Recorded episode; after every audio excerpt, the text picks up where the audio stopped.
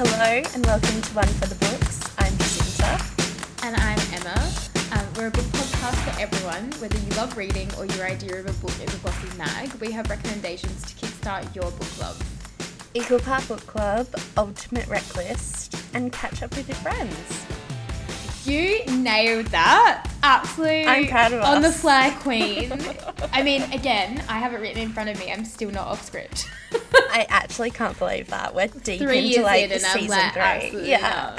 I think it's like the panic of just not having it in front of me, and so I just always do. No, like, you got to go fast and loose. Like, fast and loose. Don't know what's going to come out of your mouth. Like, let's fly by the seat of our pants. Look, we could then spend like 30 minutes trying to get the fucking intro, I reckon, knowing me. You'll be like, never mind, go back to scripted immediately. Hey, that's how I describe every single book I've ever talked about on this podcast. Do not worry. I love it.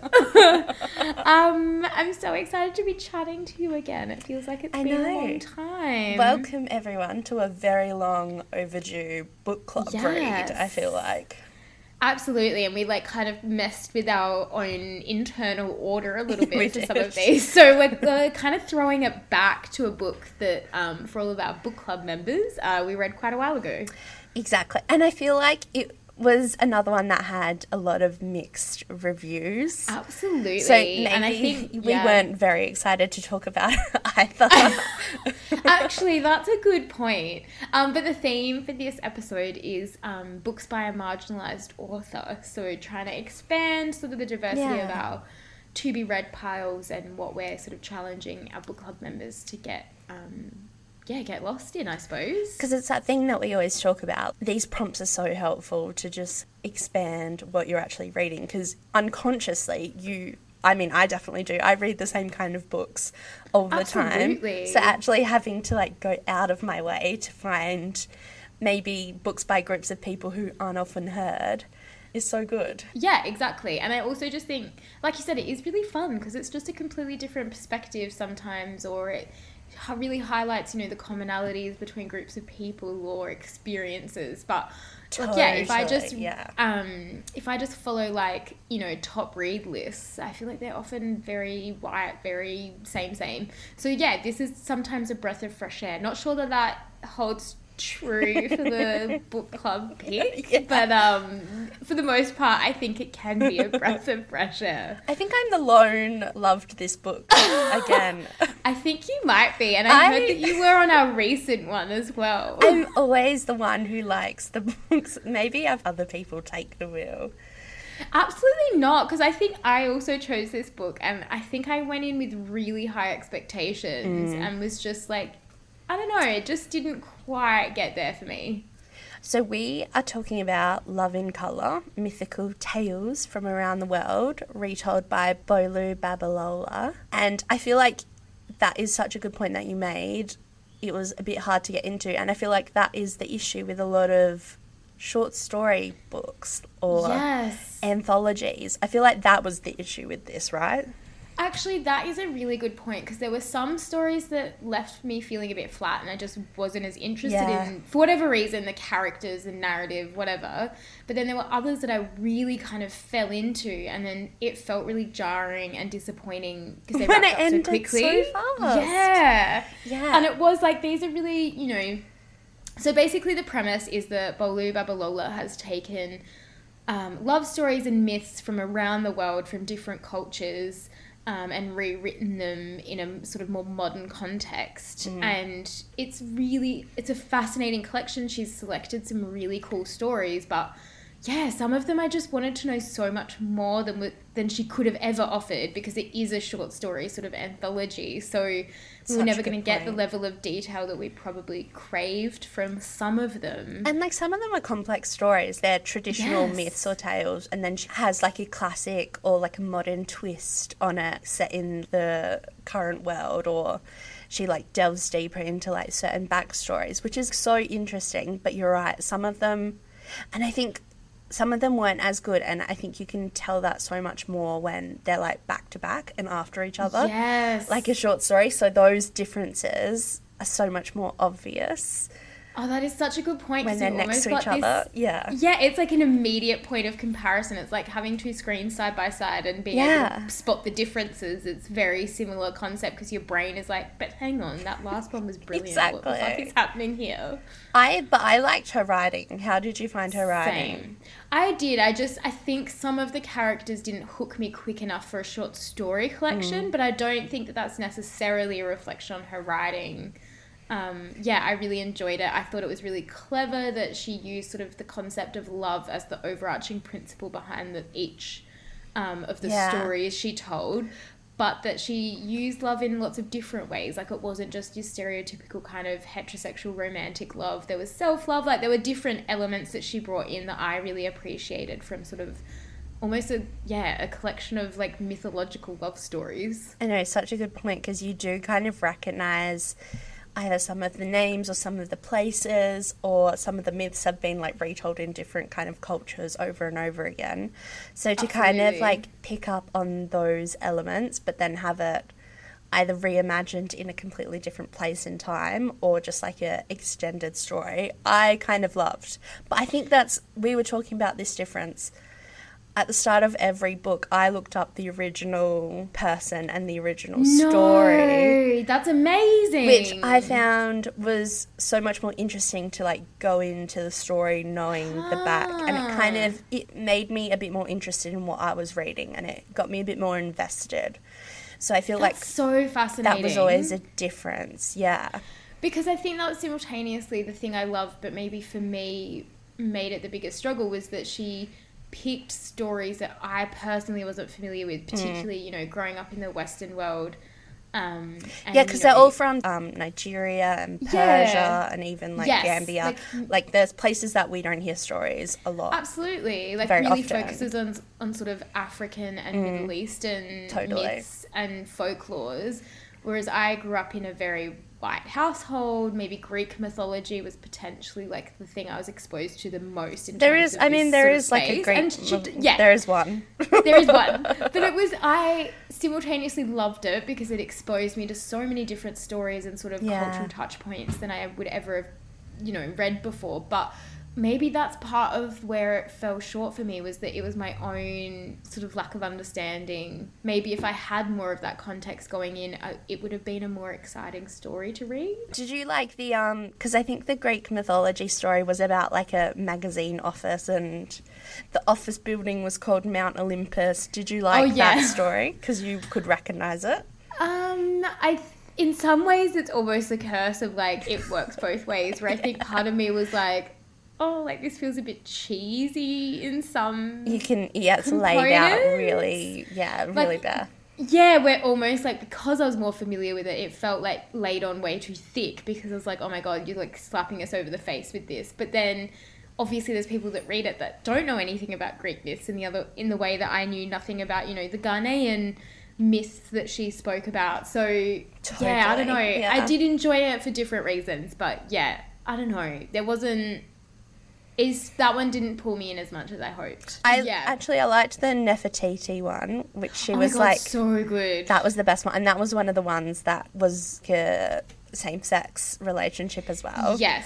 It was so good. It was worth just reading on its own. So there were like real amazing highlights, but you can tell the difference definitely when they're all like side by side. Yeah, so there was just like enough that kind of it pulls you in, but... I just struggled. I felt like it could have been stronger for me as a collection. I think that's totally fair. And I guess because she's writing about love, it's very purple writing. Like, she writes... I loved her writing, but I can imagine it would get a lot as well if you're reading it all at once, because it's, like, very lush and, like, sensual and, like, very descriptive. True. So it's kind of good to read it in bits. And I do find that sometimes a little bit much in, sort of your generic romance novels. So, maybe... Yeah, classic romance novels. Coupled in there didn't help the cause for me. Yeah, true. Would you recommend this to other people, or would you pass on it? I don't know if I would. I feel like it would have to be the right kind of person. I think particularly after doing it for book club and hearing that like a lot of people in the book club struggled with this one, and they struggled to get through it and sort of feel that sense of investment and sort of personal buy into it. It made me realise that I think it... you would have to kind of undersell it in some ways, I think, to make. I think you also have to, like, short stories are really particular as well. I feel like people would have to love short stories as well, because it's such a specific form of, like, reading. So true. Yeah, you're right, because it is. It's almost its own little self-contained genre within other broader genres, you know? Like, this might sort of fit that myth retelling genre, but yeah, it's a short story anthology within that, so it is quite different. You've got to have both of those dual lenses going on, those lags. I mean, I'm glad I read it. It was a very interesting one for like a book club. I will say I'm glad I read it as well, though, to be honest. Like, I did enjoy so many parts of it. Would you recommend it to other people? I think they would have to really love short stories and really love retellings of and actually really like romance. Is very, very heavy on the romance as well. That's true. And I some people just hate it. Yeah, exactly. So I think I would, but it would have to be the right person. I don't think I would recommend this just to anyone. So if that fits you, have a go at it, but otherwise probably one to pass. You man, I love it. Yeah, exactly. Okay, so yeah, that was Love in Colour by Bolu Babalola, but hopefully we're at least inspiring you to consider authors that may not necessarily be on your radar or as well known. She's actually a great follower on Twitter. I followed her after that. She's quite... She's X? Actually really funny. Oh, yeah. Bloody X. Fucking Elon. Ruining everything. Exactly. Actually, I think I follow her on Instagram now, but I follow so many people that I don't think her content ever shows up for me, because it's just like... Oh, yeah, exactly. ...to the sands of time. But I think she's actually really funny, so I would love to see her, like, do something a bit more lighthearted and humorous next time. Also, that makes me think then that she would be a brilliant, like, Writers Week person. But like an author for them to bring out for something like a Writers' Week event. Like, because she would actually be good to talk to. Yes, and like a good panelist, because I feel like that is a skill in and of itself that, like, totally. To be fair, I don't think lots of authors have. We don't want to know about how long it took you to write and all like the process. I just don't find that interesting. Yeah, and like we want some humour, we want some personality, like, yeah. So, yeah, maybe she would be good, you know, for that. Whenever we end up being in charge of Adelaide Writers' Week. When we start running it, yeah, exactly. Maybe we can bring her out for it. I do think that's a brilliant idea, and I fully stand by it. Thank you, fellow co-producer of Adelaide Writers' Week, circa 2035. Oh, my God. Yeah, manifest it. That's all we need to do. Exactly. What book are you recommending? Oh, so I am back on my non-fiction bandwagon. I feel like we were just talking earlier about how busy we've been with The Voice and everything that went on with that, and I feel like in the lead up to that, I was trying to read as much as I could. And I also had a conversation with my friend about the idea of voice, truth and treaty, and how when people think of truth-telling, they just think of the awful things that happen, like the massacres and stolen generations and the frontier wars. Yeah. But it actually isn't just about the sad things. There's also so much, like, positive history to celebrate. Absolutely. All the ideas Indigenous people had, like the trade routes and the advanced farming and the techniques. The technology, yeah, there's so much. So I've been thinking about that a lot, and that's why I picked up this book. It's called Sand Talk, How Indigenous Thinking Can Save the World by Tyson Yunkaporta. Oh my God, do you know, I feel like this has been on my to-be read pile for so fucking long. Has it? And I've heard only phenomenal things about it. Like, I've heard it's quite academic, but that it's phenomenal in terms of the knowledge contained within it. I was completely blown away by this book. Like, it was, don't get me wrong, it was, like, challenging. It actually kind of makes you rethink a lot of what you learnt and, like, how you think of things. Like, it was really challenging in that way, but so worth it in the end. It's basically, so Tyson, he's like an academic, he's like a writer, researcher, and he thinks a lot about Indigenous knowledge and how Indigenous traditions still, like, are useful for us now. And he kind of packages this book. It's not just like a theory book. He also weaves in, like, interviews and almost like memoirs and, like, kind of things based on his life. His approach is basically based on the idea of yarning, which is like this beautiful thing in Indigenous culture where it's not just a conversation, it's like a really important kind of back and forth about thinking and cultural significance and all of that kind of thing. So he has a yarn with a bunch of really interesting people on different topics and different kind of areas of thinking. And it's almost like I heard someone call it like reverse anthropology. It was almost like, oh my god, instead of looking like from indigenous knowledge systems, how like from a Western perspective, he was kind of going backwards and seeing how those perspectives now manifest itself in our world now, which was truly so fascinating.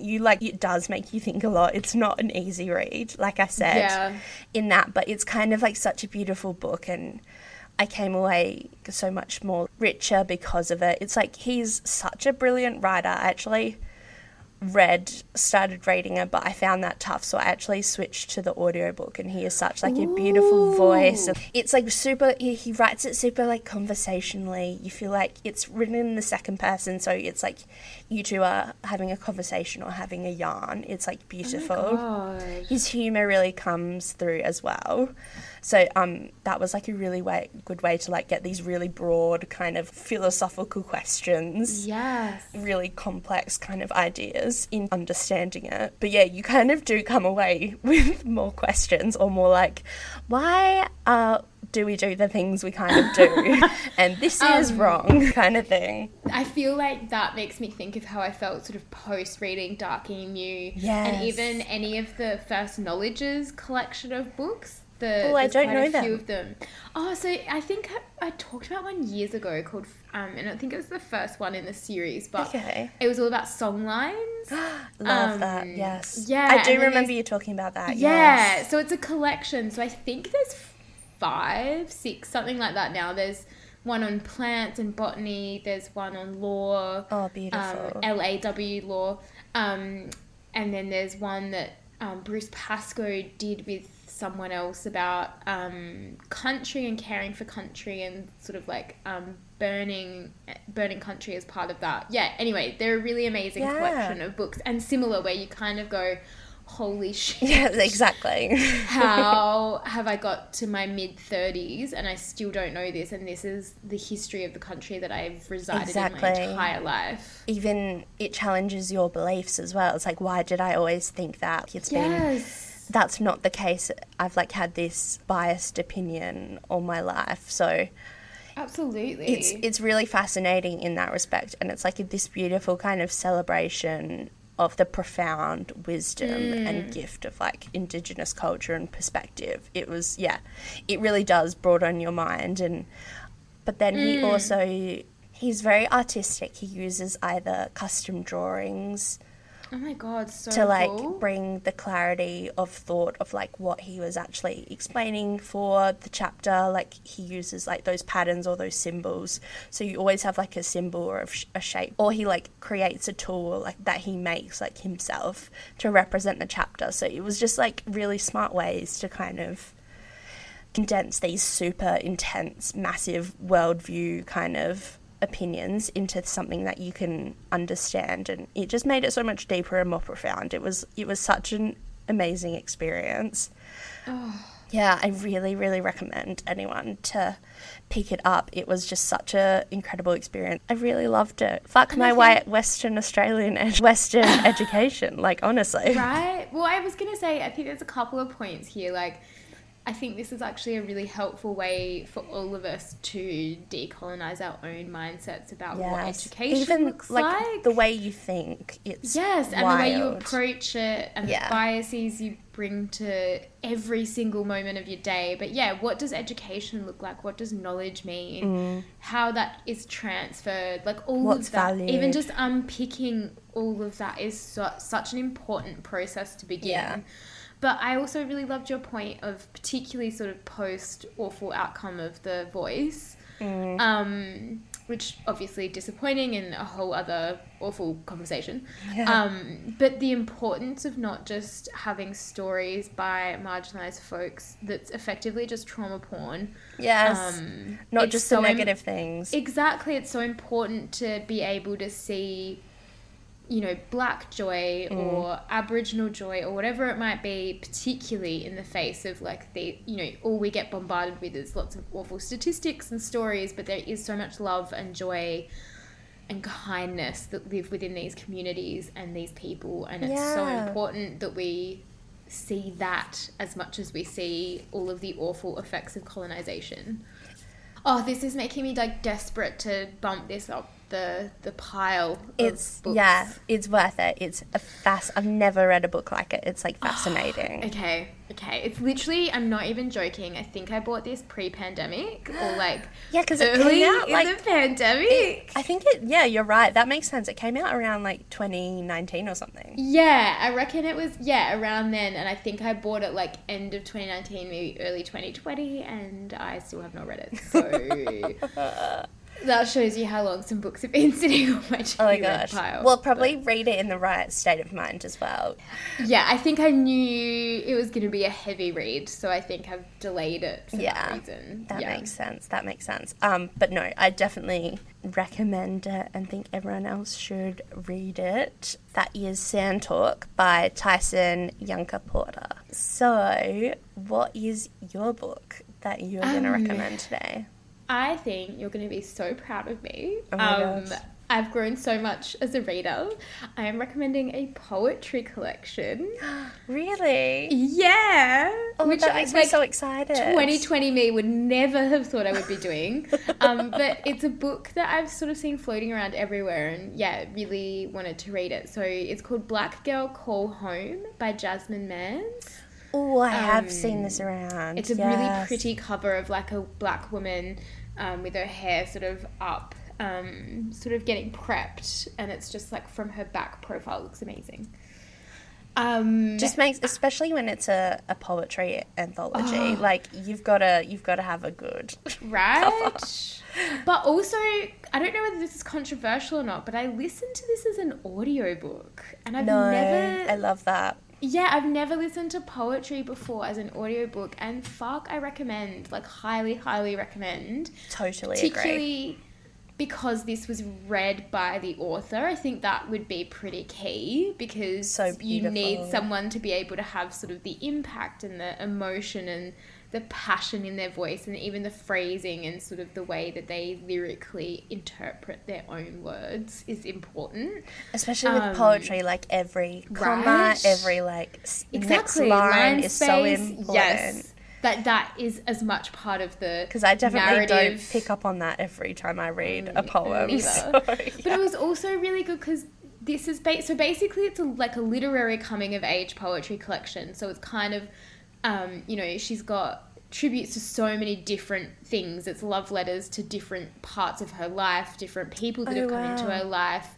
And it's all about that kind of journey to belonging and healing and self-discovery, but in poetry form. So some of them are like, you know, these really impassioned poems where, you know, she'll completely go off about the awful bullshit patriarchal constrictions that are put on women, particularly black women, but then other times, you know, she'll tell much softer stories.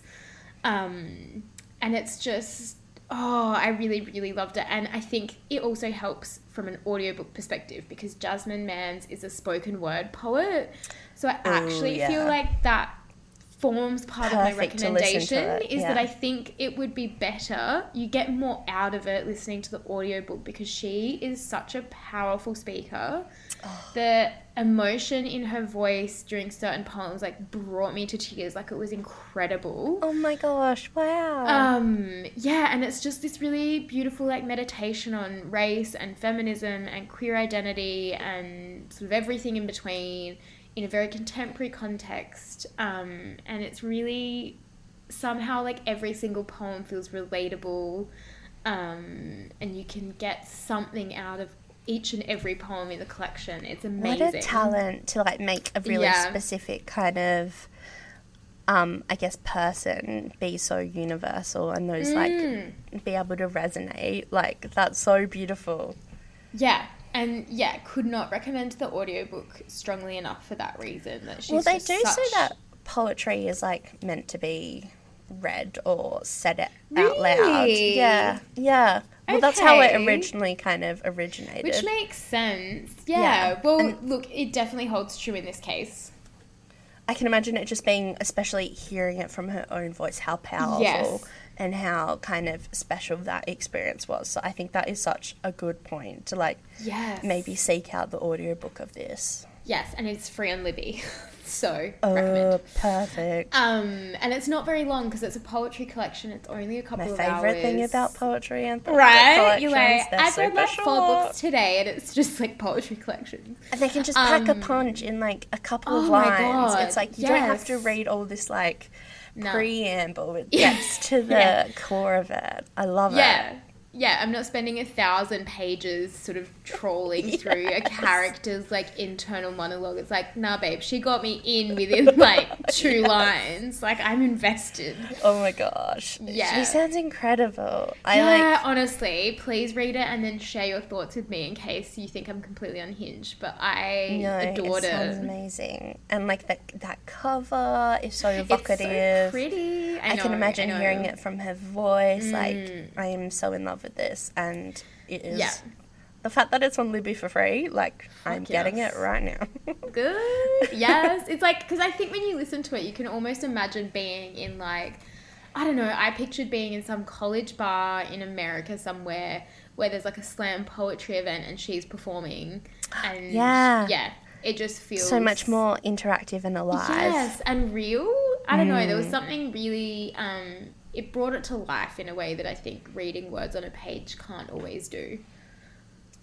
Anyway, that is Black Girl, Call Home by Jasmine Mans. Highly recommend. Emma, I'm in love. I'm going to go watch, like, lectures. I want to see if there's any, like, YouTube videos of her reading her own poetry. Oh, my God, she would be amazing. I never thought of doing that. You're a genius. Because you're right, like, hearing someone actually read their own. Her perform as well. Yeah. Mm. Oh, yeah, even the visual of it. That's kind of what I thought you meant when you were, like, going to go see her perform. Like, that's what I pictured now. Yes. Is, like, being able to actually... Her expression. Surely that would exist on YouTube somewhere. I can imagine, especially because this is such a, like, a popular poetry book. But no. Exactly.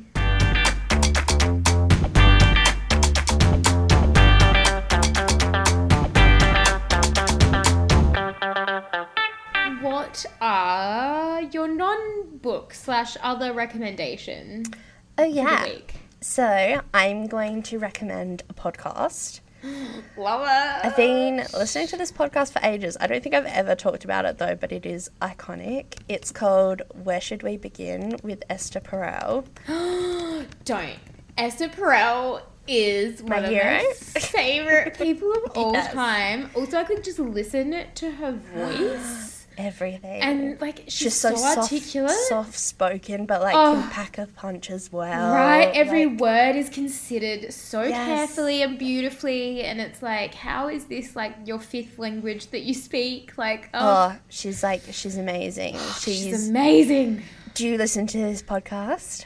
I've listened to a few episodes, but I kind of cherry pick. Like, I don't listen to everything. I just cherry pick episodes that sort of speak to me based on their title. I can understand that. So basically, the podcast is centered around Esther Perel's job as a psychotherapist, and it's basically a recording of one-off therapy sessions with her actual clients. Yeah. And you get so to they've all consented. Yeah, and it's usually like years after it's happened, and they're all okay.